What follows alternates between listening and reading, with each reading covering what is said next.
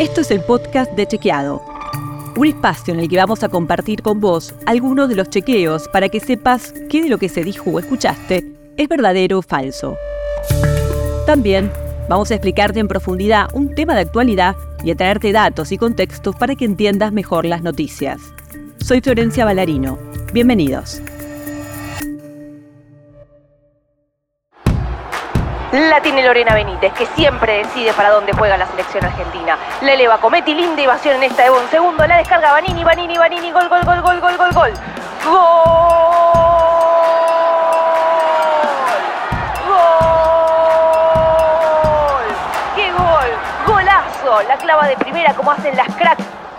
En el episodio de esta semana vamos a hablar del Mundial de Fútbol Femenino que se está jugando en Nueva Zelanda y Australia y del que participa la selección argentina. ¿Cuál es la situación de las jugadoras de fútbol en nuestro país? ¿Por qué hoy es un desafío conciliar fútbol y maternidad? Y vamos a analizar cómo las deportistas mujeres son representadas en los medios de comunicación. La selección argentina femenina participa de su cuarto Mundial de Fútbol en la historia y el primero desde que el torneo femenino es profesional.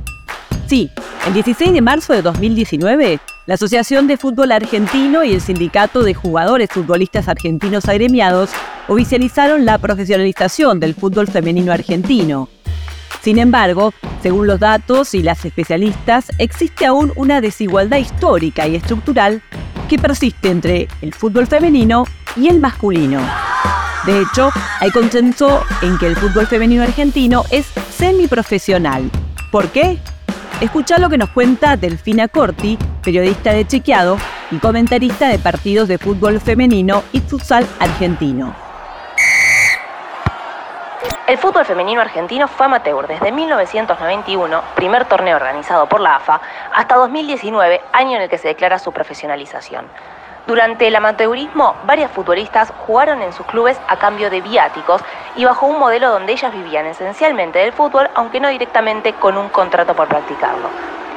Por ejemplo, jugadoras de Guayurquiza eran futbolistas y también administrativas en la universidad. Ese trabajo dentro de la finalizaba en el mismo momento que se cambiaban de club. Debido a esto es que varias jugadoras exigieron la profesionalización, entre ellas la ex Guayurquiza Macarena Sánchez.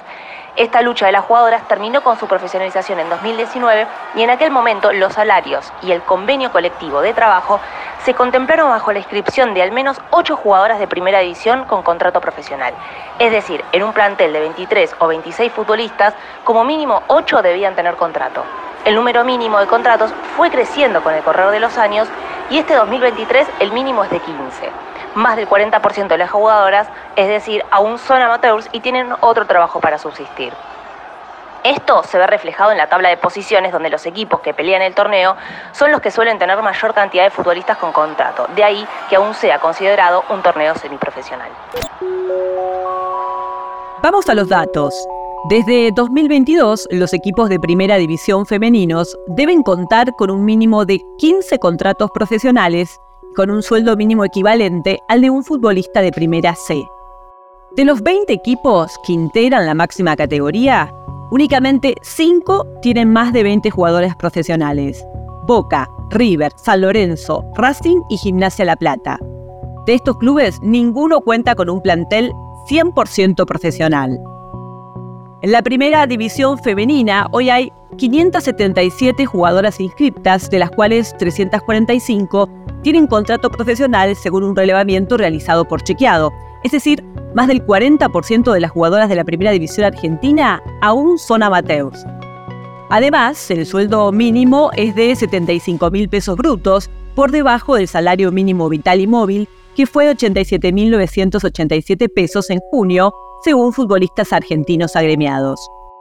Si se tiene en cuenta que el salario mínimo en la primera división del fútbol masculino es de 126 mil pesos brutos, existe una brecha salarial en el fútbol entre ambos géneros, escucha bien este dato, del 40,5%. Ojo que a nivel internacional pasa un poco lo mismo, persisten desigualdades entre el fútbol masculino y el femenino. Una encuesta realizada por el Sindicato Internacional de Futbolistas mostró que casi un tercio de las jugadoras no recibió ninguna compensación por su participación en la clasificación para la Copa Mundial de este año. El 66% tuvo que pedir permiso no retribuido o vacaciones de otro empleo para jugar con su selección nacional. Y el 32% manifestó que los campos de juego y los estadios donde se jugó la clasificación para el Mundial no alcanzaban el estándar de elite. De hecho, tras el reclamo de más de 150 futbolistas internacionales de 25 países, la FIFA anunció una serie de mejoras en las condiciones laborales de las jugadoras que participarán del Mundial de Fútbol Femenino. Por ejemplo, recibirán un pago basado en su rendimiento y los servicios ofrecidos a cada equipo serán idénticos a los de la Copa Mundial Masculina de Qatar. Otro de los retos que enfrentan las futbolistas es poder conciliar su trabajo con la maternidad. Chequeado y Romina Sacher, directora del medio El Femenino, realizaron un relevamiento sobre la cantidad de jugadoras que son madres en la máxima categoría del fútbol femenino. De las 577 jugadoras, 19 son madres, es decir, el 3,3% del total de las futbolistas. En junio, la Asociación Española de Mujeres Futbolistas presentó un estudio sobre la maternidad en el fútbol femenino y señaló que el 90% de las jugadoras profesionales siente que es complicado conciliar la maternidad con el deporte de élite. Y un 30% descarta quedar embarazada para proteger así su carrera deportiva. El trabajo concluye que es fundamental erradicar la discriminación y el estigma asociados con la maternidad en el fútbol femenino, promoviendo la igualdad de oportunidades y asegurando que las jugadoras no se vean perjudicadas en su desarrollo profesional debido a su elección de ser madres.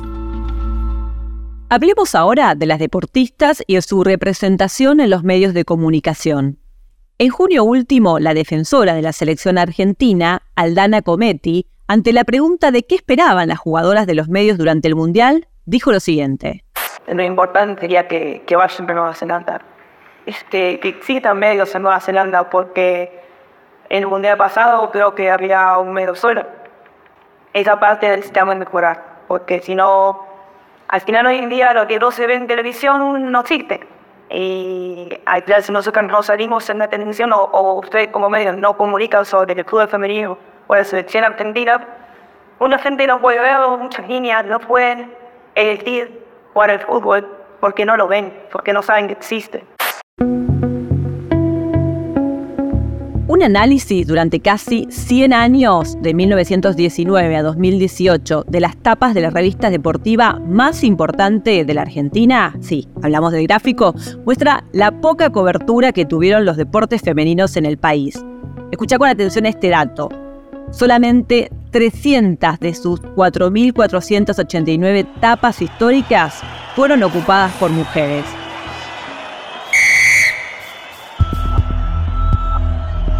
Aunque el 40% de las deportistas son mujeres, los deportes femeninos solo reciben alrededor del 4% de la cobertura de los medios de comunicación especializados, según un informe de UNESCO publicado en el 2018. Además, cuando las mujeres son representadas en los medios de comunicación, existen varias marcas del sexismo que aparecen en el lenguaje deportivo. Por ejemplo, nombrar a las mujeres por su nombre de pila cuando los varones se los reconoce por el apellido, referirse a las mujeres como las chicas, sea cual sea el deporte, su edad o categoría, o identificar a una deportista por su relación familiar o amorosa. Este año, al menos tres medios estarán cubriendo el Mundial de Fútbol Femenino y siguiendo a la selección argentina. Ojalá para seguir gritando sus goles.